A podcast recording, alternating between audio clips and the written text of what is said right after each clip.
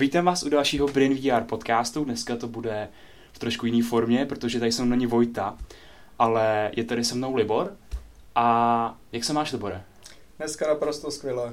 Tak to je úžasný. Já jsem taky skvěle, protože jsem rád, že jsem mohl na chvíli jako vypadnout z Prahy po zkouškách a, a když jsem byl vlastně ve vlaku, tak jsem byl úplně unešený z toho prostředí, který tam jako bylo, všude zasněžínu a podobně, což prostě se jako postupně od Prahy ten sníh přebýval, přebýval že jsem chtěl jako vyskočit na každý druhý stanici a, a jít se jako rozeběhnout těch polí jako plný, plných toho sněhu.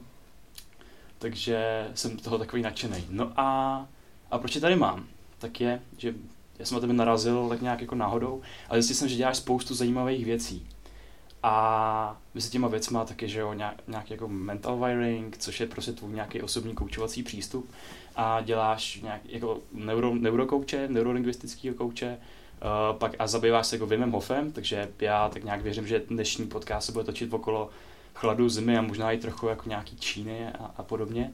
A, a všechny ty tvý aktivity, tyhle, tak uh, mi připadá, že mají něco společného jako s tělem, že? ať už to mozek, ať už je to jako tělo v nějakých extrémních podmínkách nebo prostě nějaké jako přístupy. Tak uh, jaký ty máš přístup, jak vnímáš svý vlastní tělo? No, co se týká vnímání těla, já si myslím, že to je otázka, která je pro nás dneska velmi důležitá, protože my na ty těla často zapomínáme. Je to hodně dobře vidět u lidí, kteří jsou v managementu, trošku ve vyšší managementu nebo podnikají a jsou do té práce vlastně tak zabraní, že to tělo už je pro ně jenom nějaký prostředek, kterým dopraví ten super výkonný mozek z, dom, z domu do auta a pak autem do práce a pak zase zpátky a zapomínají, že to, co se v těle děje, tak vlastně výrazným způsobem ovlivňuje kvalitu života, kvalitu myšlení. A to je něco, čím já se zabývám už spoustu roku, protože mi dává smysl sebe i v ostatní lidi, který mám kolem sebe upozorňovat na to, jakým způsobem vlastně to naše tělo a mozek ovlivňuje to vlastně, kým jsme, jací jsme a co děláme. Jo, úžasný. A jak se tam vlastně dostal k tomu, tomu, tomu, tomu že se snažíš, že hledáš ty hranice, kam máš tvý tělo jako je schopný dojít, nebo nebo že proskoumáváš ty různé dimenze fungování toho svého vlastního těla? No asi jako většina lidí, který má takovýhle zájmy, tak přes nějaký osobní problémy, mm-hmm. protože málo kdo chce něco řešit, když nemá vlastně problém, který by řešili. Že já jsem už od vlastně první třídy na základce, možná i o něco dřív měl spoustu různých zdravotních problémů mm-hmm. s kůží, alergie a tak podobně, který mi dost jako znesnadňovali život vlastně na každodenní bázi. A to mě přivedlo k tomu, že nebo přijelo mě to k uvědomění, že západní medicína třeba je skvělá na určitý věci, ale po letech a letech, kdy jsem chodil na alergologii a k různým doktorům, kteří mi nepomohli, tak jsem chtěl nějakou cestu, která bude funkčnější, která doopravdy povede k nějakému viditelnému výsledku. Mm. No a to, co pro mě jako udělalo vlastně ten krok od té naší klasické medicíny, tak jak ji u nás, lékaři mm, využívají. Ona není západní medicína jako západní medicína, to je druhá věc, ale hodně velkou službu pro mě udělala základní teorie čínské medicíny, která má na člověka úplně jiný pohled a má to úplně jinak vyskládaný, staví na jiných principech. A ta mi umožnila vidět věci tak, že do pár let, tak já jsem se zbavil vlastně všech těch problémů, který jsem měl a dneska už zůstává jenom nějaký velmi jako malý střípky toho, co kdysi bylo, který už mě nijak zvlášť život nenarušují. Mhm. Zajímavý. Takže mi připadá, že ty jsi byl taky v nějaké jako situaci, že jsi měl nějaký problém, nějakou, nějakou situaci v životě, kde jsi jako měl rozhodnout, kam se jakoby vydat, nějaký směr. A teď konc, a jak jsi, jak jsi našel jakoby, to, co funguje? Protože předpokládám, že to, co jsi našel, tak funguje. Prostě nějaký, nějaká, nějaký trošku hlubší poznání té čínské medicíně i další praktiky, tak to nějakým způsobem pro tebe funguje. A jak, jakoby, byla tam nějaký okamžik, kdy jsi třeba jako byl přehlcený možnostma, kterým jsi jako vystavený a musel jsi vybrat, nebo to přišlo jako prostě lusknutím prstu? Já mám asi v životě takový velký štěstí a já bych tomu i říkal požehnání, že já když si kladu nějaké otázky, tak většinou velmi rychle získávám odpovědi.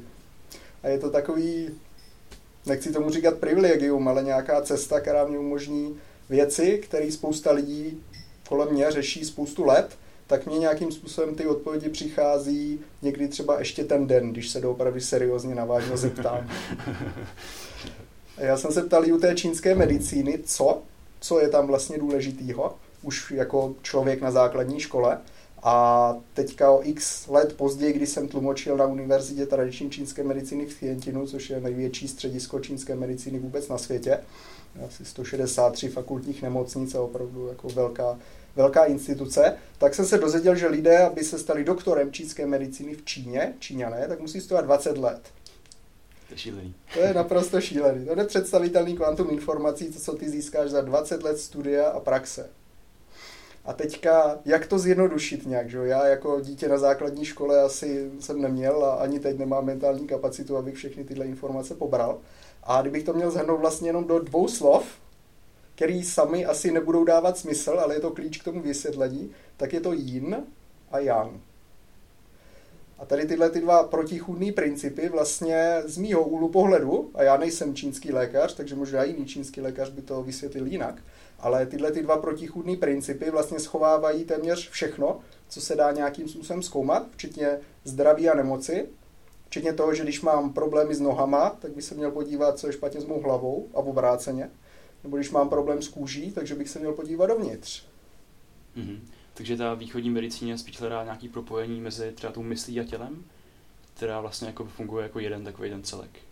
Určitě vnímám jako klíčový slovo to, co jsi řekl, propojení, mm-hmm. protože ona vnímá, že všechno spolu souvisí. Na rozdíl od západní medicíny, která když játra, tak játra, když ledviny, tak ledviny. Mm-hmm. Nálepka sem, nálepka tam, krátkodobá, pak se to prostě rozbije někde jinde, že jo a neřešit tu příčinu, připadá dost často. Přesně. Ale tak asi, asi si můžeme jako shodnout, že jakoby i ten západní přístup, i ten východní, tak eh, na obou asi budou nějaký klady, jakoby i mínusy a tak a vlastně tím propojením obou těch přístupů tak můžeme docílit, jako dosáhnout daleko progresivnější výsledků jakoby práce hlavně sám se sebou, že? hlavně sám se sebou.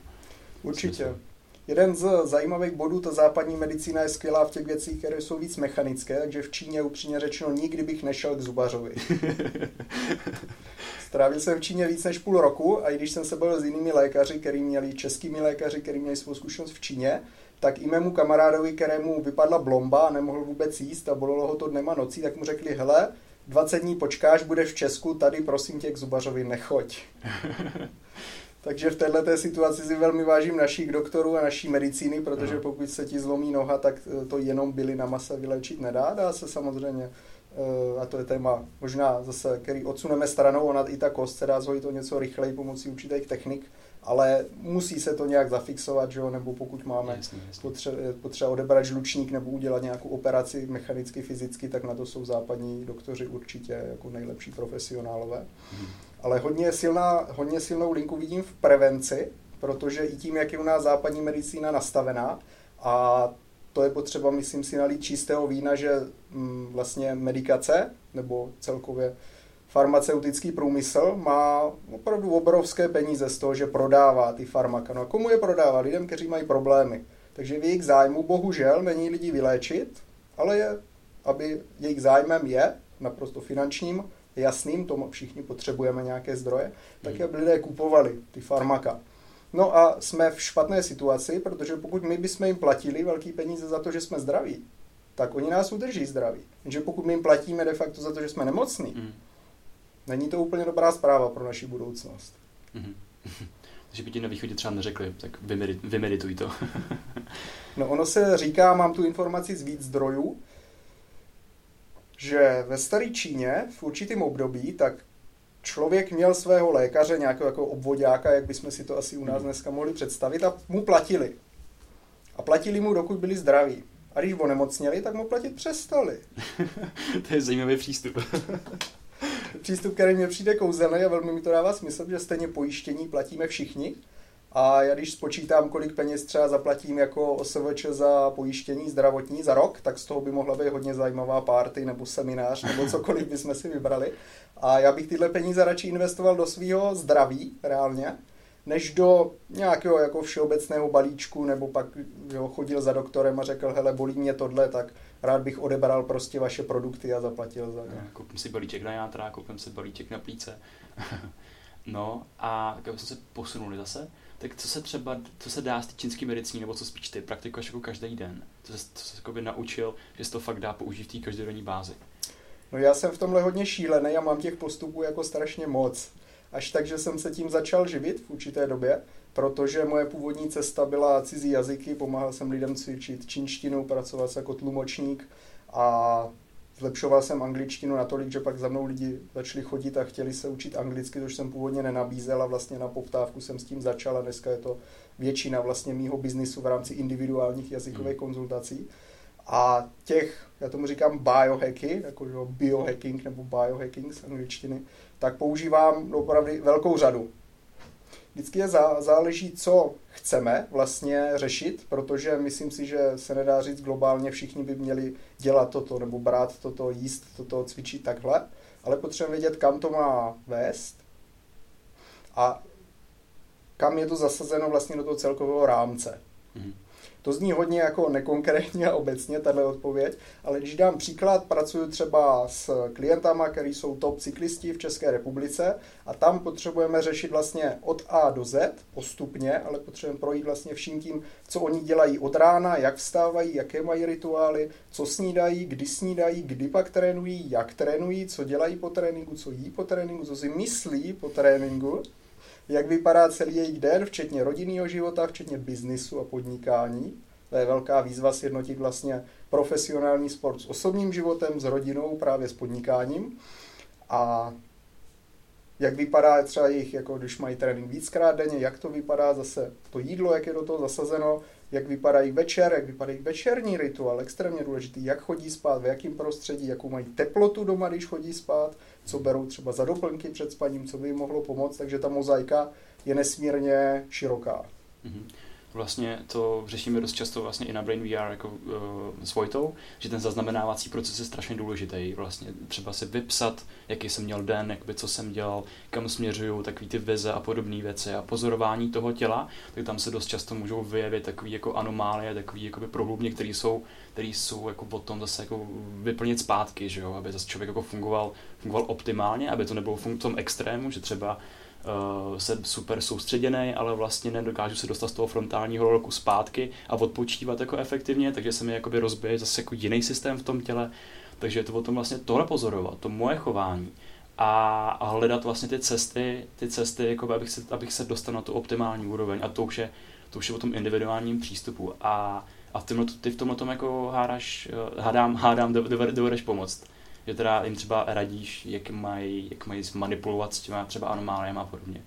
Používám kombinaci coachingu a mentoringu, to znamená, když pracuji s klientama individuálně nebo v nějakých takových velmi malých skupinkách, třeba ve dvou nebo ve třech lidech, tak je to prostředí, kde my vlastně se můžeme efektivněji zaměřit na to, co ten daný člověk potřebuje v rámci toho, co už dělá, protože pokud je to třeba vegetarián, tak já, můj úkol není přijít a říct, hele, musíš mít dvakrát denně maso, Stejně tak, pokud je zarytý masožravec, tak já mu zase nemůžu říct, hele, maso pro tebe není dobrý, kašli se na to. Mm-hmm. Takže ty coachingové principy, které já vlastně využívám a mám i trénink akreditovaný vlastně ICF, eh, International Coaching Federation, asi nejprestižnější světový ústředí mm-hmm. tréninku a jaksi jakoby akumulací koučů, řekněme, tak používám tyhle principy ve všech zaměřeních, ať už je to management, trénink, fyzický, mentální, jazykový trénink kdy je velmi důležité tomu konkrétnímu člověku přinést něco, co se mu bude hodit do toho životního tempa, který už má.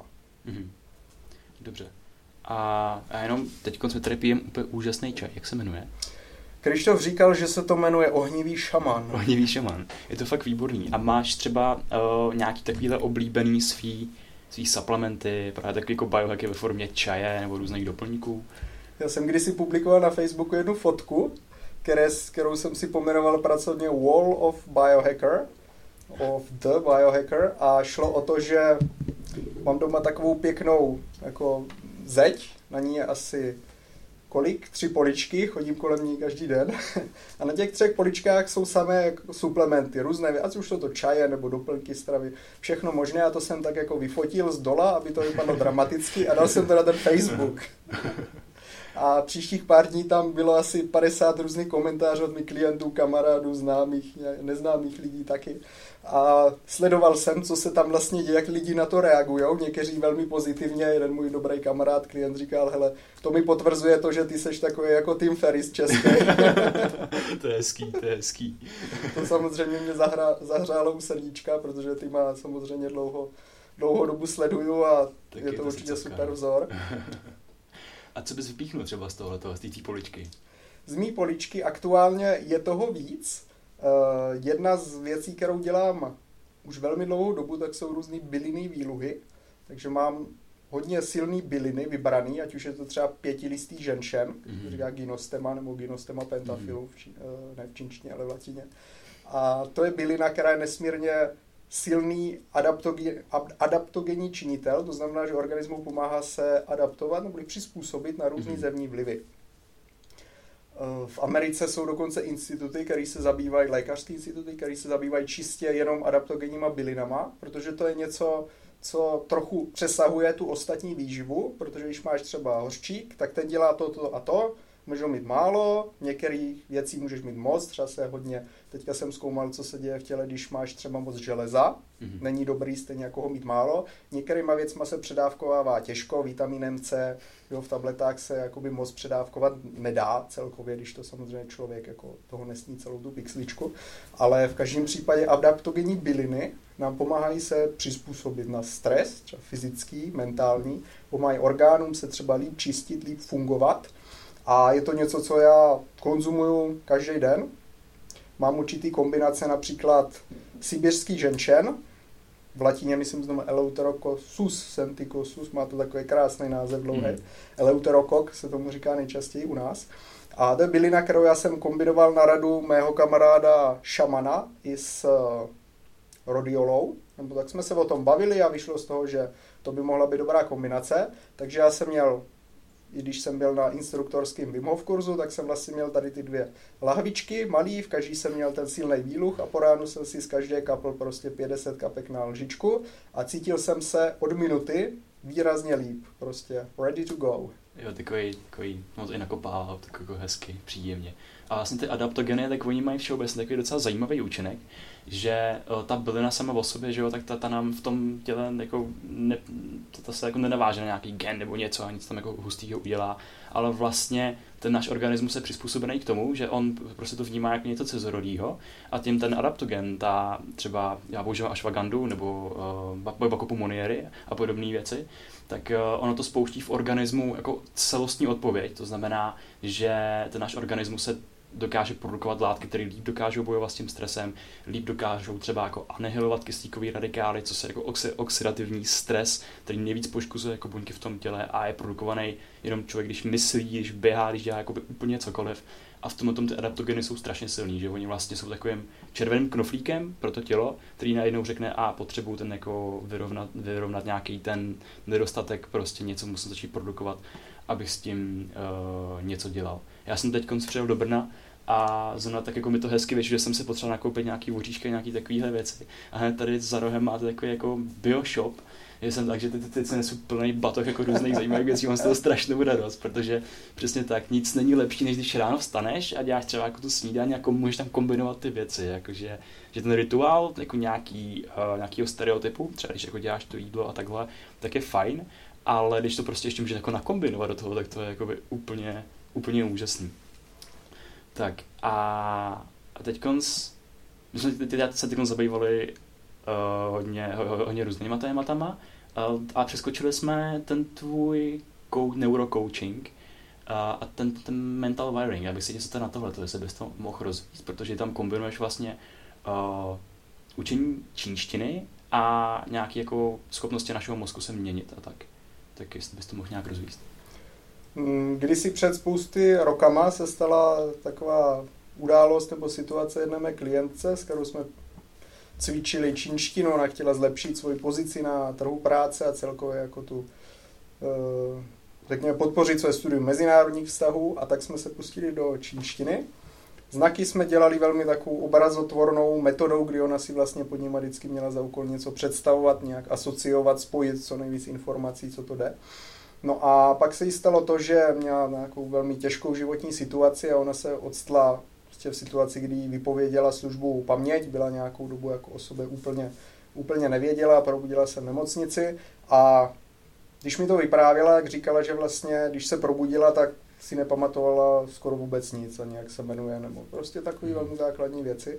A jedna z prvních věcí, na kterou si začala postupně vzpomínat, tak byly ty naše čínské znaky. A na mě to udělalo ne dojem, ale jako velkou hlubokou stopu, nad kterou já jsem pak spoustu měsíců rozmýšlel. protože ona je velmi vzdělaná, vždycky byla.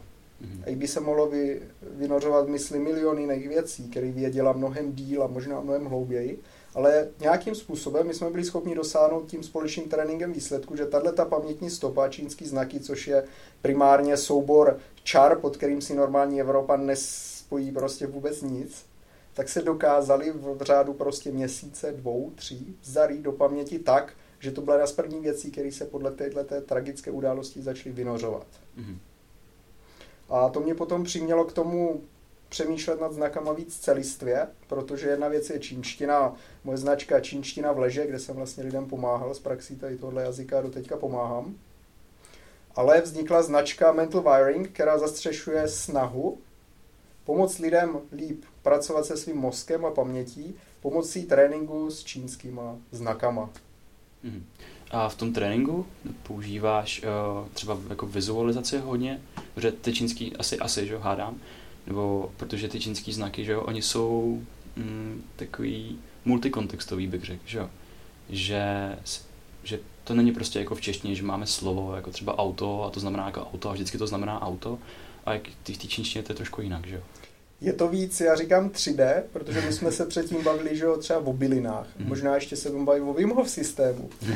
A to jsou obě dvě třeba i byliny, i Wim Hof systém, a teď zdány odbočuju, ale chci na tom ukázat ten princip, tak jsou něco, kde pokud tam máš mít spoustu znalostí, tak si potřebuješ věci spojovat. Takže třeba v rámci bylin my spolupracujeme s Daliborem Chytilem, značka City Shaman má stejný web a konec konců bývá často i v této kanceláři, kde teďka natáčíme. A my, když se bavíme o biochemii, ať už v rámci bylin, nebo i Wim Hof systému, protože Dalibor to studuje i na univerzitě, má spoustu zajímavých jako vědeckých informací a typů, tak já, pokud, si, pokud my jdeme třeba venku, že jo, já mám jenom ty, ty plavky, je tam zima, a chci si zapamatovat informace, tak je potřebuji spojit velmi kvalitně s tím, co už já vím. Že takové, jako když máš balónek, to je ta nová informace s heliem, který ti velmi snadno unikne. Že? Když ti teďka řeknu nějaký číslo 321 a zítra se tě zeptám, tak ty budeš vědět, že jsem ti řekl v průběhu nějaký divný číslo, ale nespomeneš si za boha, co to bylo za mm-hmm. číslo. A teď pokud mi tu informaci, jako ten heliový balonek, který strašně rychle uletí, chceme zachytit, tak my musíme přivázat na něco, co už tam pevně je. A pokud třeba někdo z tvé rodiny se narodil 21. 3., nebo jsem řekl 321, tak 21. 3. ano, sedí to, tak je to nějaká kotvička, která ti připoutá ten balonek jakoby třeba k břežnímu molu a už není šance, že ulítne. A tohle je princip, který funguje naprosto spolehlivě, akorát je těžký ho předávat. Protože ne každýho zajímá biochemie, která zajímá třeba mě, ne každýho zajímá, vlastně žádný obor nezajímá všechny. Když to čínský znaky jsou takový neutrální trenažer, je to něco, co my si můžeme z čínštiny vytáhnout, takže to není o čínštině, to je o tréninku mozku. A na, znaky jsou velmi pěkný už předpřipravený nástroj, protože my nemusíme vymýšlet, vymýšlet kolo, protože znaky už tady jsou a jsme teďka už bez nadsázky desetileté zkušenosti s čínskýma znakama, tak jsem nikdy nenarazil na preciznější a promyšlenější nástroj, než je kdo ví kolik tisíc let vývoje čínských znaků, kde všechny ty kotvičky už vymýšlené jsou, to jakým způsobem jedno souvisí s druhým, a my to jenom objevujeme a odkrýváme. Mm-hmm. Mapujete třeba i nějak ten vývoj u uh, vašich klientů? třeba nevím, nějakýma studiema, třeba zlepšení kognitivních schopností, paměti a podobné věcí, nebo kde je to jako přesně aplikovatelný tohleto? Studie jsou velmi zajímavá věc, o které já bych dokázal mluvit dlouho. Eh, reálná vědecká studie na tohle, tak my jsme začali. Začali jsme na univerzitě aplikovaného managementu, kde vlastně mental wiring tvoří jádro mé doktorské práce nebo profesního doktorátu, což je něco jiného než ten akademický, ale do toho, toho teď nebudu zabíhat. A ty metody, které my máme k dispozici, tak je jednak psychologická diagnostika, kterou dělají na univerzitě a mají k dispozici. Máme testy paměti a já mám jednu kamarádku, kolegyni, s kterou jsme se seznámili právě pod zámínkou tohoto projektu, která pracuje s technologií neurofeedbacku, což je velmi zajímavá technologie, která vlastně napojením elektrod na, na mozek, respektive na hlavu, tak dokáže snímat různé mozkové vlny v různých částech mozku a měřit, jak je člověk na tom. Eh, dá se z toho vyčíst prostě spoustu věcí. Záleží, kdo co z toho vlastně umí vyčíst. Mm-hmm. Takže když třeba učíte ty lidi uh, ty čínský znaky, taky napojíte na neurofeedback a, a oni si tak můžou jako korigovat tu svoji aktivitu? ten plán výzkumu vlastně měření na začátku, uprostřed, na konci, jak to u výzkumu bývá, hmm. když se měří nějaká biometrická data, vlastně nám jde o to, eh, a o tom jsme se bavili velmi dlouho, jakým způsobem nadizajnovat ten výzkum nebo na, na co koukat v rámci hmm. toho měření, aby jsme získali ty nej, jako nejprůkaznější výsledky. A jedna ze zajímavých linek je stres, když před člověka dáš nějaký obrázek, kde x čar a teď pamatuj si to a on má stresovou reakci a to je na tom neurofeedbacku, se to nedá skrýt. Obličem zkušený člověk, ať už je to karetní hráč nebo manažer, tak nepoznáš, on může mít jako grave emergency, může se strašně bát, ty to na něm nepoznáš, protože je velmi dobrý herec. Mm-hmm. Na tom neurofeedbacku se to prostě, buď máš strach, nebo ne. Buď je to na těch mozk- mozkových vlnách vidět, nebo ne. Mm-hmm. Takže to spočívá v tom jako uvědomění, že ten člověk občas může pocitovat stres a neuvědomovat si to a tam vlastně v těch v té mozkové aktivitě to uvidí přímo. No já teďka mám projekt, který, který mu říkáme neurovzdělávání s jednou mojí zase jinou uh, bývalou klientkou, současnou kolegyní, kamarádkou a ona má spoustu, dneska už desítek let, řekněme 20-30 let praxe právě s firmním vzděláváním, eh, s HR managementem. A ona říkala, že jeden z tří největších strachů ve firmách celkově je strach ze vzdělávání, vlastně z kompetenčního růstu. Mm. Takže vzdělávání je něco, co lidi dokáže vystresovat velmi výrazně. Mm. A hlavně v dnešní době, kdy se nás valí informacemi, mm zjišťujeme, že jsme velmi nekompetentní v něčem. Já třeba teďka jako rozjíždím Instagramový účet a teďka se bavím s těma kamarádama, jak to vyfotit a jak to tam postnout a připadám si někdy jako Alenka v říši divu. to máme podobný. a nechci vidět, jak se cítí lidi, kterým je 50 nebo 60 a mají k těm technologiím jako větší hmm. odstup ještě než třeba máme my dva. A snaží se taky ale do toho proniknout. Mm. Takže kompetenční růst i ve firmách je něco, co dokáže způsobit stres a proto jsme se rozhodli, že stres je jeden ze zajímavých ukazatelů toho, jak člověk vlastně postoupil na té cestě od začátku, průběhu a na konci v rámci čínských znaků. Mm-hmm. Takže ten neurofeedback je takový zajímavý nástroj, jak trackovat třeba ten vývoj osobní, jako co se týče stresu, co se týče schopnosti vzdělávat se, protože přesně jako mozek zase funguje úplně ideálně prostředí, který dokáže kontrolovat, kterým jako vytváří smysl, takže který je bez stresu a, a když člověk pak jako dokáže to svý chování nějakým způsobem regulovat nebo, nebo se ho uvědomovat. Takže co třeba ten stres jako znamená pro tebe? Nebo zažíváš stres jako teď? Máš úzkosti třeba občas? Že jo. Když se podíváme teďka na další téma, to je právě ten stres, jak o něm hmm. mluvíš. Mm, pro mě je život jako byl stres až do nedávna poměrně jako akutní nebo urgentní, protože já jsem z prostředí, který bylo hodně jako svázaný mentálně, vlastně místama i fyzicky, že jsem nepocitoval moc svobody a i teďka, když vlastně jsem naprosto svobodný, že podnikám a jako by si můžu dělat, co chci, tak můžu si ten život prostě naplánovat tak, jak já uznám, tak pořád cítím, že mě ještě něco trochu spoutává, ale už je to mnohem lepší, než to bylo. Mm-hmm. A dneska máme rozjetý projekt eh, na stress management. Já buď školím ve firmách, nebo dělám otevřený kurzy stress managementu, který mám nastavený hlavně na různých dechových technikách. A v neposlední řadě máme teďka hodně zajímavý projekt Stressless, který máme s Veronikou Jelinkovou a Honzou Hovadem, kteří jsou skvělí lidi. Jsem moc rád, že jsem měl možnost potkat a že můžeme spolupracovat. A teďka vlastně dáváme know-how a osobní zkušenosti a příběhy nás tří dohromady. Mm-hmm. A máme z toho vlastně vypracovaný Stressless koncept, což zase jsou semináře jednodenní, je k dispozici víkendová verze, která vlastně už existuje několik let, ale teďka jsme to dali do jednoho dne, kdy vlastně lidi mají možnost okusit ty nejzajímavější techniky z našich zkušeností, kterým v rámci 6-7 hodin můžou velmi výrazně pomoct organismus, psychiku, ale hlavně tělo očistit od různých stresových stop, ať už jsou odkudkoliv, a navodit si, řekněme, takový jako klid 2.0. Klid 2.0, to je hezký. A, a jaký, jak, jak, jak to teda, hmm. jak pracuje s tím stresem? Já pracuji s stresem čistě skrz biologii, to naše zase tělo, jak si to řekl na začátku, a to se mi moc líbí, je mi to sympatický, protože i náš mozek je vlastně fyzický orgán, že zase je to naše tělo. Nevidím důvod, jak se rozděluje mozek a tělo, ale mozek je taky tělo. Že? No jasně. A to všechno, co se nám děje v hlavě, tak je o tom, co se děje v těle. Takže to, že má někdo třeba špatnou náladu nebo i depresi, tak to není i o, není to primárně o té zevní realitě, protože to, o tom se mluví, že o moderní psychologii a coachingu, že svět bude takový, jaký my ho budeme vnímat. ale jde o to, co se děje konkrétně v těle.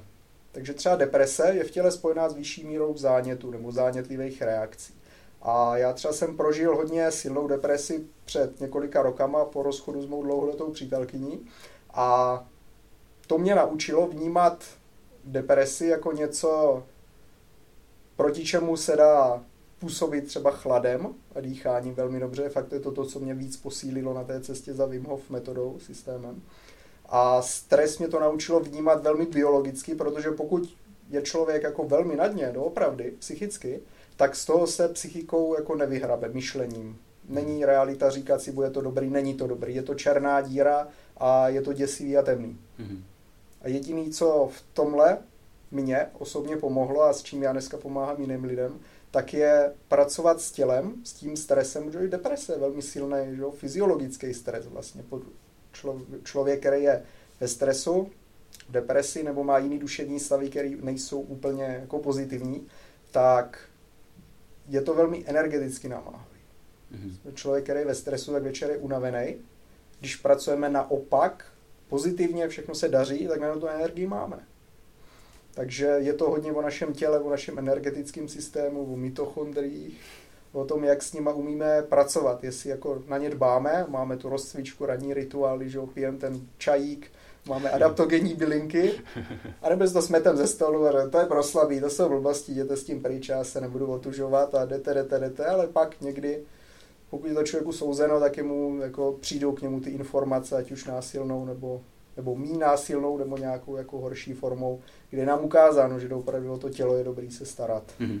To určitě, to tělo jako, je tak, to říkáme plastelína, který se jako mm, ob, obtlačuje to prostě, co vnímáš, co do ní dáváš a pak ti to jako vrátí třeba na druhé straně s tím odrazem zpátky. Uh, Já možná k tomuhle ještě si můžu doplnit. Mm-hmm. Ta plastelína, to mě inspirovalo, to je skvělý příklad protože de facto i ten stres, jak jsme se o něm bavili a možná jsme teďka ke konci trošičku od něj odběhli, ale v mým vnímání stresu je důležitý bod to, že je to něco, co je v těle otištěný právě jako do té plastelíny a je to tam i na fyzické úrovni. Se říká jako stres, to je v hlavě. A mhm. slychám spoustu lidí kolem sebe říkat, že otužování je v hlavě, že stres je v hlavě a tak dále. Není to úplně pravda, protože to všechno je velmi fyziologicky. Já když jsem fyzi- jako moje tělo, když není připravený na to se ponořit do díry v le- díře v ledu, tak já to nevymyslím hlavou nějak, jako jsem, nejsem připravený, nedá se to, jako pokud nejsem vyloženě připravený, tak to není dobrý nápad. A stejně tak s tím stresem, pokud mám stres, tak to, co mě z něj může dostat hned, aniž bych se snažil něco zase si přemýšlet, tak protože že naše racionální myšlení o prefrontální kortex jsou 2%, dvě mizivý, mm-hmm. nejnovější mladoučký procenta, který jsou naprostý nic proti těm starým archaickým animálním částím mozku, který se starají že, o ten fight and flight a e, který řídí vlastně to naše až fyzické přežití. No a proto my potřebujeme adresovat u stresu právě tady ty staré části mozku a ten starý biologický systém, protože ty mladí vědějí kulový, že? Když máš pětiletý dítě a člověka, který 20 let stavěl elektrárny, a jste, stojíte u té elektrárny, tak koho z nich se zeptáš? Mm. to je hezký. My většinou to děláme tak, že se v těle ptáme toho pětiletého dítěte, té racionální mysli, jako teď jsem ve stresu, dělej s tím prosím něco a ignorujeme toho odborníka, co už to dělá 20-30 let, který nám samozřejmě může poskytnout ty nástroje. To, ten odborník v tom mým příkladu je vlastně ta naše stará archaická část, ty starší části mozku, který super reagují třeba na dýchání, protože dýchání ovlivňuje nervový a hormonální systém hodně hluboce a pokud jsem vyklepaný, jak se říká lidově, a já jsem strávil asi rok a půl nebo dva v řečnickém klubu Toastmasters. Nevynechal jsem ani jednou, chodili jsme tam s mou tehdejší ruskou přítelkyní a bylo to skvělý. Hmm, bylo to skvělý. a to mě naučilo od úrovně, kdy jsem měl totální jako paniku předtím, než jsem měl uká- se ukázat před lidma, měl jsem paniku v průběhu, když jsem jako si zase sedl, tak jsem řekl, to bylo hrozný, to teda fakt jako nejsem se sebou spokojený. A takhle vypadly ty mý první řečnické výstupy, ale moje taková charakteristika je, že já se prostě na to nevykašlu a dělám to dál, dál, dál a dál a pak se tím živím třeba. to je úplně ideální. Takže co je takový uh, úplně ten nejmenší trigger, který člověk může udělat, aby se dostal třeba jako z té komfortní zóny, z, tý, z toho pohodlí i toho, Já to, já to beru i třeba, jako když má depresi, že, že prostě ono strašně těžké něco měnit, takže to je prostě nějaký rámec, z kterého se strašně těžko udělá ten krok ven. Mm-hmm. Takže co, co jako nejjednodušší člověk může udělat, aby prostě udělal úplně, úplně jenom, že by kopnul do té do do hrany. To je dobrá, dobrá otázka. I teďka, jak si vlastně rukama nazračil ten rámec, ten čtverec, tak já si o to s dovolením odrazím, protože jedna skvělá dechová technika, která nám může pomoct se uklidnit dostat do tady a teď a smáznout jakoby ten akutní, aktuální stres, který máme. A je technika, kterou já jsem používal i u těch řečnických výstupů, pak samozřejmě nějaký rok poté, co jsem začal, kdy jsem se o té technice vůbec dozvěděl a skvěle mi to pomáhá, dělám ji třeba někdy ráno, v poledne, večer, když je příležitost, aspoň na chvíli. A to je technika, která se jmenuje takzvaný krabicový dech. Velmi jednoduché. Nádech, pauza, výdech, pauza, čtyři cykly, které musí být stejně dlouhé.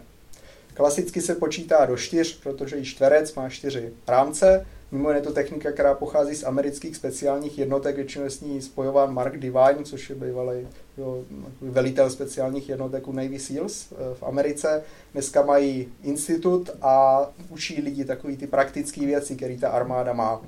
A to jsem odbočil od toho technického popisu, v každém případě číslo 4 většinou bývá taková jasná guideline neboli vodítko, takže nadechuju, počítám si 1, 2, 3, 4, pak zadržím dech 1, 2, 3, 4, vydechuju pomalu 1, 2, 3, 4 a zadržím dech dole 1, 2, 3, 4. Mm-hmm.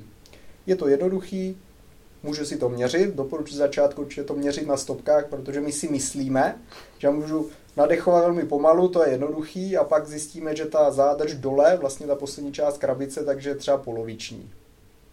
To nechceme, my potřebujeme, aby to celé bylo stejné, takže to už je o tom procesu a taky se to týká toho biometrického měření nebo měření reálně, co se v těle děje, měření toho přesného, exaktního, že my si často myslíme, máme pocit, a to je velmi vtipná věc, protože spoustu věcí, které si myslíme, jsou úplně mimo.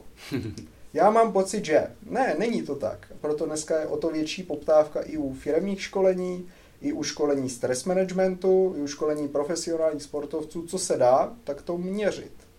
Protože názory jsou fajn, je super mít názor samozřejmě odborníka, ne na Facebooku, že jo, komentář nějakého hejtera, ale i ten odborník, jako jak se říkají v psychiatrii, třeba educated guess, jako vzdělaný odhad. To bychom se dostali k téhle tématice eh, o dost dál, třeba k psychiatrii a k tomu, jak dneska vlastně se ty věci vyšetřují, nebo naopak nevyšetřují, jak do, lékaři vlastně u nás hádají, běžně, když přijdeš k doktorovi, že on uhodne, co by ti mohlo pomoct. Mm. Tě ne, nezměří, že? Mm. Předepíše léky na základě nějakého odborného odhadu. Mm.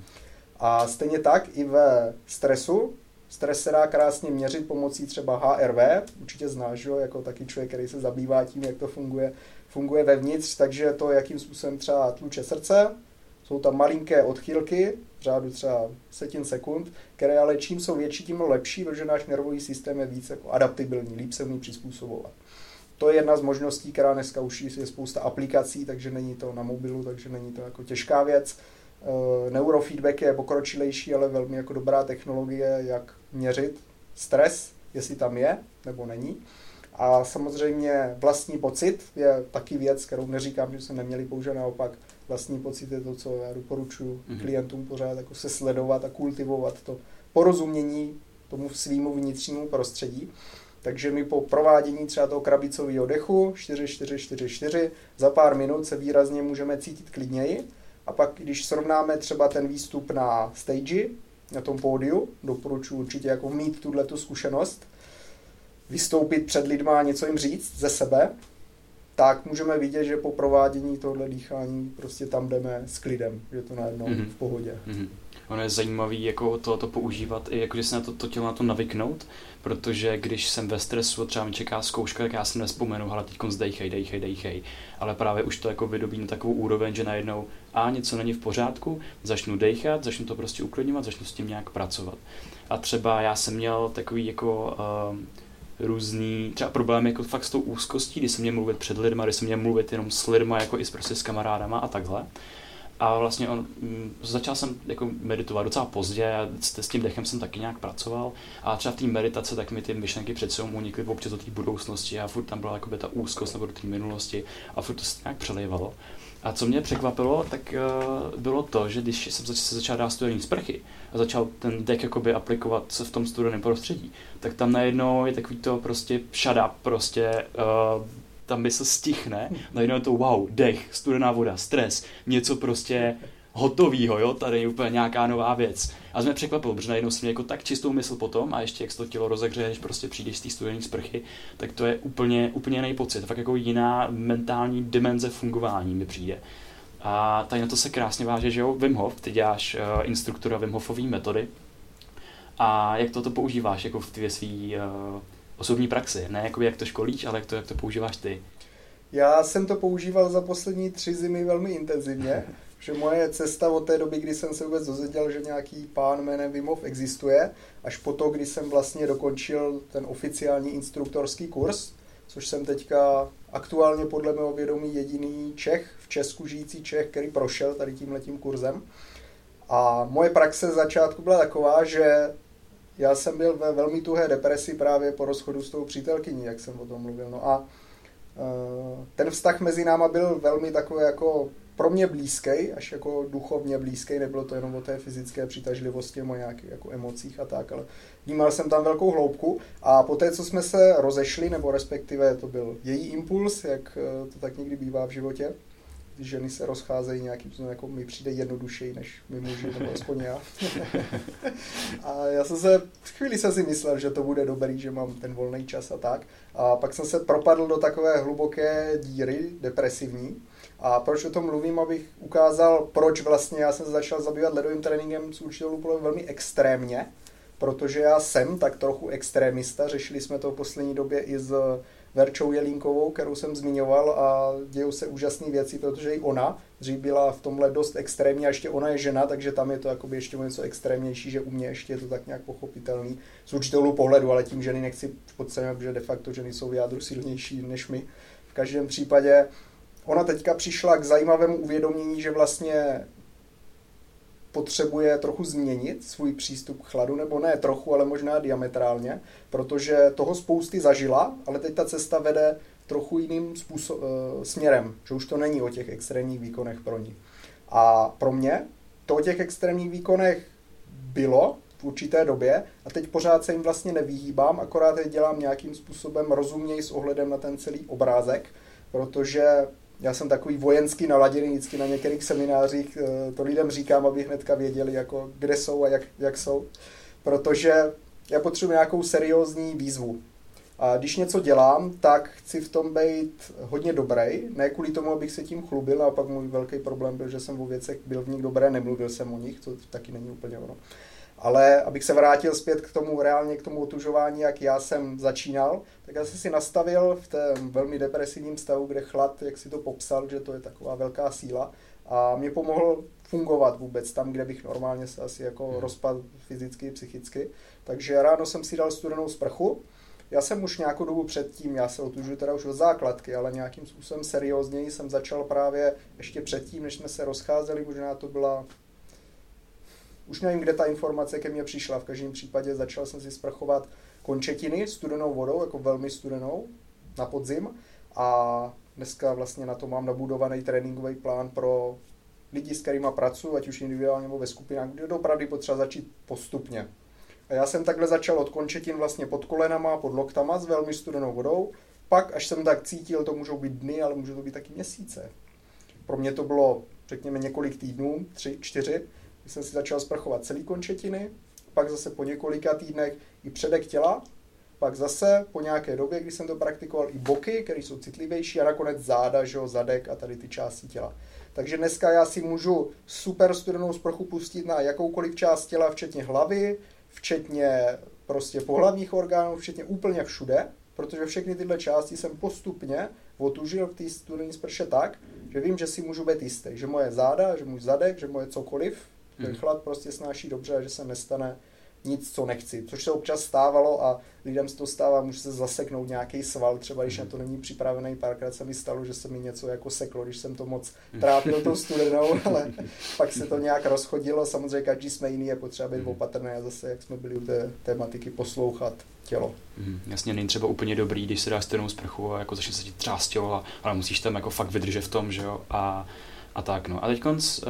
Možná bych dodal k tomuhle, mm-hmm. ono je to všechno nějaký nástroj.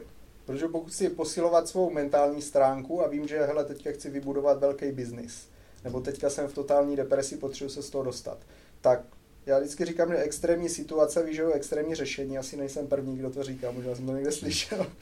a jenom to opisuju. Ale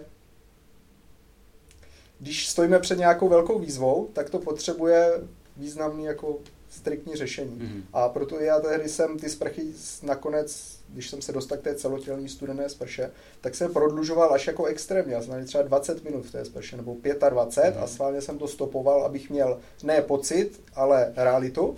A měl jsem za cíl, že celou tu dobu se sprchuju někde. Ruce, nohy, střed těla, pořád takhle jako dokola. A to nebylo všechno, protože tohle byla ranní rutina, já jsem večer chodil ven, třeba na 20 minut, pak 30, 40, někdy víc, někdy míň. V Brně? V Brně, ven, tu první zimu v Kraťasech a v Tílku, někdy s šátkem na krku, protože jsem vždycky měl jakoby slabost pro ten krk, a mhm. jednoduše jsem tam nachladl. A to jsem vždycky, každou zimu jsem udělal nějaký další krok za ty poslední tři zimy. Takže tohle byl základ, kdy vlastně v tom tílku a kratěch jsem vyrazil v zimě ve sněhu prakticky kamkoliv na několik desítek minut. Tu další zimu jsem sundal šátek, už jsem nenosil vůbec, tílko taky ne, takže jsem měl kratě asi nebo jenom plavky. A letos to, co se učím a s čím pokusuju, tak je chůze na boso, kdy vlastně i teďka ve sněhu mě potěšilo, že už se mi daří chodit třeba 10-20 minut bez toho, aniž bych vlastně měl nějaký problém. Když jsem zase na to nastavený, ono to není, že ho srovnávat se je za, za, mm-hmm. záleží, v jakým duševním stavu zrovna člověk. A když mám na to chuť, tak 20 minut chůze prostě po zmrzlých chodnících a po sněhu taky něco, co mě jako nesmírně nabije. Mm-hmm. Koukal jsem na Instagramu právě na fotku v žabkách ve sněhu a zamrzlo mě z toho. Takže extrém. Ty jsi tady úplně, eh, nebo někde před pár minutama, tak jsme načali jako téma různých úzkostí a depresí. A v dnešní v jako době je strašný problém se různými jako autozánětlivými infekcemi, což prostě ta deprese i ta úzkost, tak jako by tam je um, měřitelná, zvýšená vlastně zánětlivost v tom těle. Uh, jak extrém, jak, jakou roli může extrém hrát uh, v přístupu a řekněme jako léčení těchto těch anomálí? No naprosto zásadní, protože my dneska vlastně i my lidi, kteří nemáme nějaký takovýhle problémy viditelně, tak my vlastně máme, protože člověk nemusí být oficiálně pacient nějakého třeba autoimunitního onemocnění na to, aby měl zvedlou ty zánětlivý markery v krvi. To dneska máme vlastně všichni, kdo žijeme tady. Takže to je jeden z důvodů, proč si myslím, že konkrétně Wim Hof metoda a otužování se teďka tak rozvíjí, protože letos, a není to jenom tím, že do toho dělám, takže lidi, kteří to dělají, jsou přirozeně kolem mě, ale i lidi, moji kamarádi, tak říkají, hele, to je zvláštní, teď se s tím roztrh pytel. Prostě každý najednou se otužuje, mnohem víc než jako před pěti lety. To dělalo pár nějakých šílenců a prostě 50 letých chlapů, kteří byli rádi, že, jo, že odejdou na chvíli z toho domu a mají tam nějakou tu fyzickou výzvu, že jo, pak si dají panáka a jdou domů zase. Když to dneska to dělá strašná spousta lidí a Wim Hof metoda, která že má nějaký trochu systém, není to v úzovkách jenom otužování, tak uh, z mýho úhlu pohledu je tolik žádaná a zrovna teďka dostala možnost se takhle po světě projevit, kvůli tomu, že ona nás v té super jako vevnitř ohnivé, zánětlivé době, aspoň ty čínské medicíny, že zánět, oheň, teplo, přílišný yang, tak ona nám moc chladí tím extrémním zase jiným. Takže my se učíme i třeba Wim dechovou technikou, i právě chladem, specifickýma metodama různýma, jak s tím chladem pracovat, že jo? to se nedá bez hlavě, musí být zase zatím nějaký systém, tak pomocí nich my ten zánět, zánětlivý reakce velmi efektivně snižujeme a dneska jsou výzkumy a já dokonce iniciuju další vědecké výzkumy ve spolupráci s různýma vědeckými pracovištěmi, ať už jsou na Masarykové univerzitě nebo v Praze, kdy vlastně s Vimem Hofem osobně o tom komunikujeme, protože ho výzkumy velmi zajímají a už jsme o tom osobně mluvili spoustu desítek minut. A takhle jakoby jeden v jeden, jak já vždycky říkám osobně prostě mezi čtyřma očima. A mě to fascinuje, jakým způsobem se jednoduše dá udělat tak zásadní změna v těle, jako je právě snížení tady těch zánětlivých reakcí, kdy imunita se harmonizuje, srovnává ani moc, ani málo, takže my nejsme nachlazený, zároveň nemáme autoimunitní problémy, což jsou třeba právě ty alergie, jak jsem o nich mluvil, ale je to spousta ještě děsivějších věcí, jako je že o revmatická artritida, mm-hmm. jsou to různé záněty, střev a tak, kronová choroba, jsou to věci, které jsou fakt velmi nepříjemné. A chlad je něco, co je výborná prevence, nejdůležitější P, prevence. A pokud se to vyskytne, tak s tím můžeme něco dělat bez, neříkám, že bez medikací, protože nejsem lékař, nemám úplně jako právo říct, mm. hele, ne, ne, mhm. nemedikujte se, otužujte se, ale pokud někdo má tady tenhle ten problém, tak otužování a chlad v kombinaci třeba s Wim technikou může nesmírně pomoct. A my to za chvíli v České republice budeme ukazovat i vědecky. Mhm. Já jsem právě vždycky posedlý takovým tím vědeckým pozadím těch, těch fenoménů, protože jedna věc je právě, že tak funguje a druhá věc je právě jako, jedna věc je ten pocit a druhá věc je to změřit, že jo, jak si krásně řekl před chvílí. A třeba ta uh, silnější imunita, už jsem včera, včera jsem narazil na jednu studii právě, kde, bylo, kde měřil lidi, kteří si právě dávali stojenou sprchu vždycky po ránu a oni měli vlastně vyšší počet bílých krvinek eh, v krevním řečišti. To znamená, že ty, krvní, ty, ty bílé krvinky nějakým způsobem reagovaly na, ten, na, ty, na tu stresovou situaci a vlastně započala tam nějaká jako vyšší produkce v kostní dřeni a pak to vlastně ten člověk ve výsledku je pak víc rezistentní, víc prostě odolnější vůči různým infekcím a nemocem a, a různým věcem.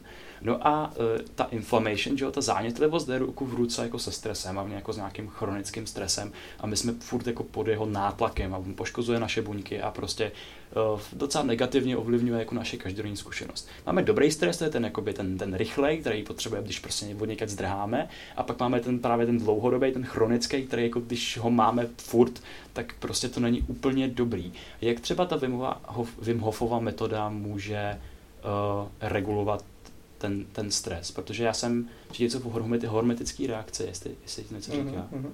Já ještě budu reagovat trochu na ty typy stresu, mm-hmm. že klasicky rozdělujeme na EU stres a distres, ten pozitivní, který mi umožní stíhat deadliny a motivovat mě vlastně pozitivně a ten distres, když už je toho moc a já už prostě nestíhám, nemůžu, je toho prostě moc. Mm-hmm. Ten dlouho a krátkodobý stres vlastně jsou ještě jiný ukazatele, který v těle, že jo, klasicky Stresový hormon adrenalin je ten náhlej stres, že když je teďka prostě potřeba utéct před tigrem nebo vyřešit nějakou emergency situaci v práci, něco, co se prostě pokazilo. A ten dlouhodobý, což je zase klasicky, může to být podnikatel, který je v mírným stresu, ale pořád, pořád, pořád taková chronická záležitost za to tam je hodně aktivní kortizol, zase hmm. dlouhodobý stresový hormon. Co se týká Wim Hof metody jako takové, tak ona je skvělá v tom, že ona nám může pomoct oboumi, Protože pokud mám stres teďka, aktuální, a my v rámci vlastně té hormetické stresové reakce, jak jsi zmínil, to je podle mě velmi, velmi důležitý pojem, až jako klíčový, protože my potřebujeme tělo vlastně vystresovat. Stres je velmi dobrá pozitivní věc v tomto, hlavně fyzický stres, cvičení, otužování, hlad, asi tři nejlepší věci. Teplotní extrémy, extrémní zima hlavně, ale i horko, jako sauny, hladovění, nebo se tomu říká time restricted feeding a podobně, a přerušovaný hladovění, že intermittent fasting a cvičení fyzické. To jsou věci, na kterými jako lidi jsme nastavení, naše těla potřebujeme. Protože pokud je nemáme, neurodegenerativní autoimunitní onemocnění sebe prostě nenechají čekat. Je to takový law of nature, prostě takhle to tady chodí, aspoň tak, jak já to vnímám za sebe. Nenutím ten názor nikomu. V každém případě chlad v kombinaci s dechovou technikou, neboli Wim Hof metoda, jednoduše řečeno, tak ona nám pomáhá s stresem tím, že my se pomocí té dechové techniky dokážeme vlastně uměle fyzicky vystresovat a vy, vydýchat si určitým způsobem. Ty stresové hormony na nesmírně vysoký level, úroveň neboli, ale tím, že ta dechová technika má víc fází, nejenom tady tu vystresovávací, jak my se pak dokážeme uklidnit a jakoby ty hormony zase stáhnout na mnohem nižší úroveň, než byly. Takže takové jako workout, neboli cvičení vlastně pro nervovou soustavu a pro ten hormonální systém.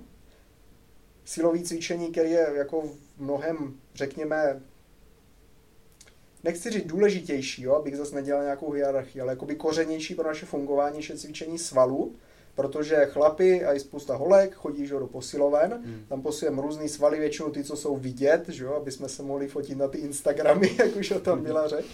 Ale to není úplně to, o co v tom těle jde, jo? protože já můžu mít velký bicáky, ale můžu do toho být pomalej, vlastně reálně jako slabý, nemusím odnést krabici a můžu být impotentní taky. Aha.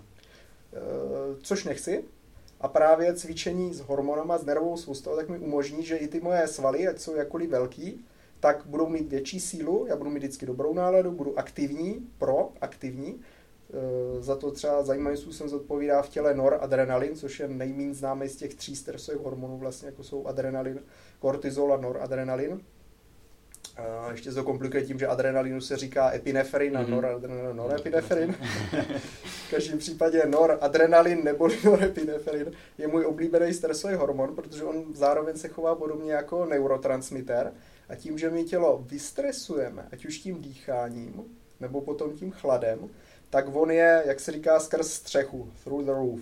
On se zvětší dvoj nebo trojnásobně a co se děje? My pak jsme aktivnější, čilejší, máme lepší náladu, protože člověk, který je aktivní, je takový živej, tak většinou nebývá v depresi, že mm-hmm. Vysoká zánětlivost právě to je to, kdy se stahujeme do sebe, nechce se nám hýbat, nechce nám mluvit s lidma, že? Takže on vlastně funguje naproti, ty stresové hormony celkově snižují imunitu, což je skvělý, protože zánět je vlastně jako imunitní reakce je součást imunitního systému. Takže my tím, že máme tady ten pozitivní fyziologický stres, tak my snižujeme funkce té přehnané imunity, že ta autoimunita nebo autoimunitní eh, markery nebo onemocnění, nějaká lehčí verze autoimunitního, jakoby ne onemocnění, ale té situace. Takže nám stres fyziologický, ta hormeze, vlastně pomáhá se přizpůsobit, schladit ten zánět, schladit tu přehnanou imunitu a být ve stavu, kdy my se cítíme dobře, živě, aktivně a můžeme dělat vlastně to, co chceme bez nějakých omezení. Takže chlad a dýchání určitě jsou dvě jako ohromné cesty k tomu, aby jsme každý den mohli být, já tomu říkám, nejlepší verze sebe sama. Taky mm-hmm. jsem si to nevymyslel v různých mm-hmm. amerických podcastech, že to zaznívá často mm-hmm. a mně se to moc líbí, protože eh, tím, že mám hodně hluboký zkušenosti se svou vlastní depresí, tak vím, že ano, můžeš být v něčem skvělej, ale pokud zrovna nemáš den a nejsi ta nejlepší mm-hmm. verze sebe sama, tak už je jedno, kolik zvedneš na deadlift, bench press, jak daleko běháš, nebo jaký seš úžasný jako společník, ale nemáš možnost to projevit. Mm-hmm. Takže pojďme být každý den nejlepší verzí sebe sama a proto já jsem se rozhodl, že se chci otužovat, chci s tím pomáhat jiným lidem, velmi systematicky a chci učit i tady tu dechovou techniku a i jiný dechové techniky, které nám pomáhají zase se stresem aktivně pracovat a být nejlepší verze sebe sama. Hmm, to je úžasný. Hmm, já když přemýšlím nad Wim Hofovou metodou ještě jako jinak, tak vždycky mi tam vytane jako vedle ta meditace že ta meditace to je právě takový to snižování těch stresových hormonů, bytí teď a tady, protože tam prostě nejsou ty myšlenky na budoucnost, na minulost a tak. A teď u té Wim Hofové metody, tak to je ten extrém, ta jako zvyšování těch kortizolů, těch eh, stresových hormonů a podobně. A, ale ta meditace je vlastně to mindfulness, ten dech a ta soustředěnost je jako uh, hodně výsadní, výsadní částí celé Wim metody, že jo? Oficiálně v materiálech se říká, že tři pilíře. Že? Mm-hmm. To je ten mindset, neboli nastavení myšlení, chlad a dýchání. Co je to mindset? My jsme na to dělali dokonce na Wim Hof instruktorském kurzu, vlastně na tom posledním týdenním uh, výcvikovým kurzu, který je poslední třetí závěrečná částí toho celoročního běhu, tak jsme na to s jedním kamarádem z Německa dělali takový mini rozhovory s různýma účastníkama toho instruktorského kurzu a ptali jsme se jich, co pro ně znamená mindset. Bylo to velmi pěkně vidět, že to je něco, co je neuchopitelného, nebo neuchopeno a možná asi i neuchopitelného, že každý z těch lidí, kteří aspirovali na to být instruktoři oficiální certifikovaní Wim Hof metody, tak každý z nich řekl něco jiného. Všichni jsme měli hodně osobní jako pozorování. Ptali jsme se i Izabely Hof, což je starší Vimová dcera. Ta taky na to měla nějaký pohled, že jo, taky asi psala ty skripta a tak, ale mindset je něco, co se nedá zavřít do škatulky.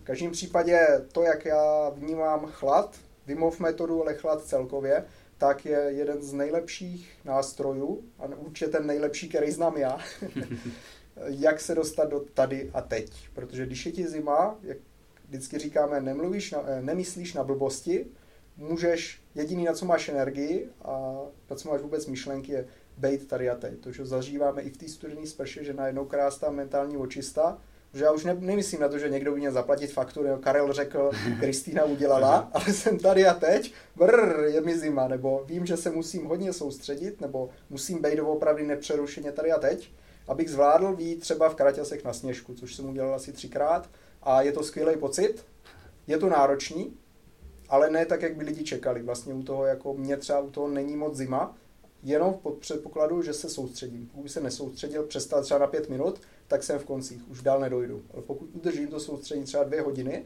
což není žádná sranda, že dneska se mluví o tom, že lidi se dokážou soustředit 15 sekund, to jsou dvě hodiny. Ale ten chlad je velmi mocný učitel, to, co Vim říká, já jeho jako osobu velmi respektuji.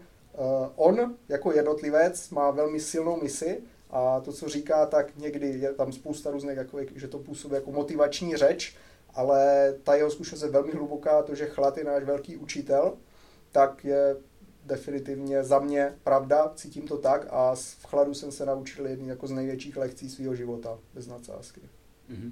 No já ti moc děkuji za vyčerpávající rozhovor, protože probrali jsme toho fakt, fakt mnoho a myslím si, že by bylo úžasné se tady na našem podcastu potkat ještě někdy.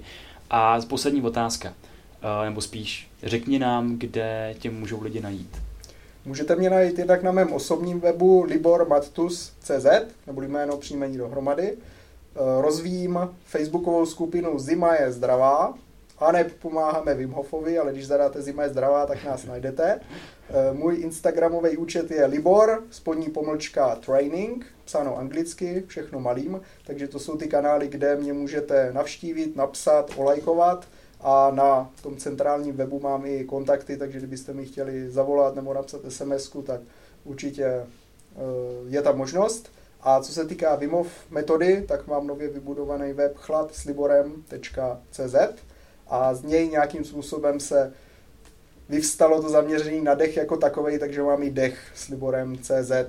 To jsou dva graficky identické weby, kde vlastně jde o to stejný, protože ta stress managementová linka je takový pojítko mezi těma dvěma zaměřeníma a na YouTube teďka taky buduju kanál, ale ten zatím není příliš reprezentativní, hmm. ale když se podíváte na, zase je to YouTube kanál pomenovaný jako, mám ho na jméno, Libor Matuš, takže tam mě taky můžete najít pár nějakých šílených videí s chladem a jinými záležitostmi. Tak jo, tak já ti moc děkuju. A moc děkuju vám, že posloucháte teda ten podcast a my s Vojtou opakovaně říkáme jednu věc, že kdyby vás cokoliv zaujalo, nebo si mysleli, nebo byste si mysleli, že jakákoliv informace z toho, o čem se tady bavíme, by mohla někomu pomoct, nebo by pro někoho mohla být užitečná nebo zábavná, tak to sdílejte se svojí sociální bublinou, sdílejte to s náma, protože my se moc rádi učíme, jsme rádi za každou kritickou zpětnou vazbu a přejeme úplně skvělou zkušenost. A my se tady s Liborem s vámi rozloučíme. Mějte se. Mějte čau. se, ahoj. Radio.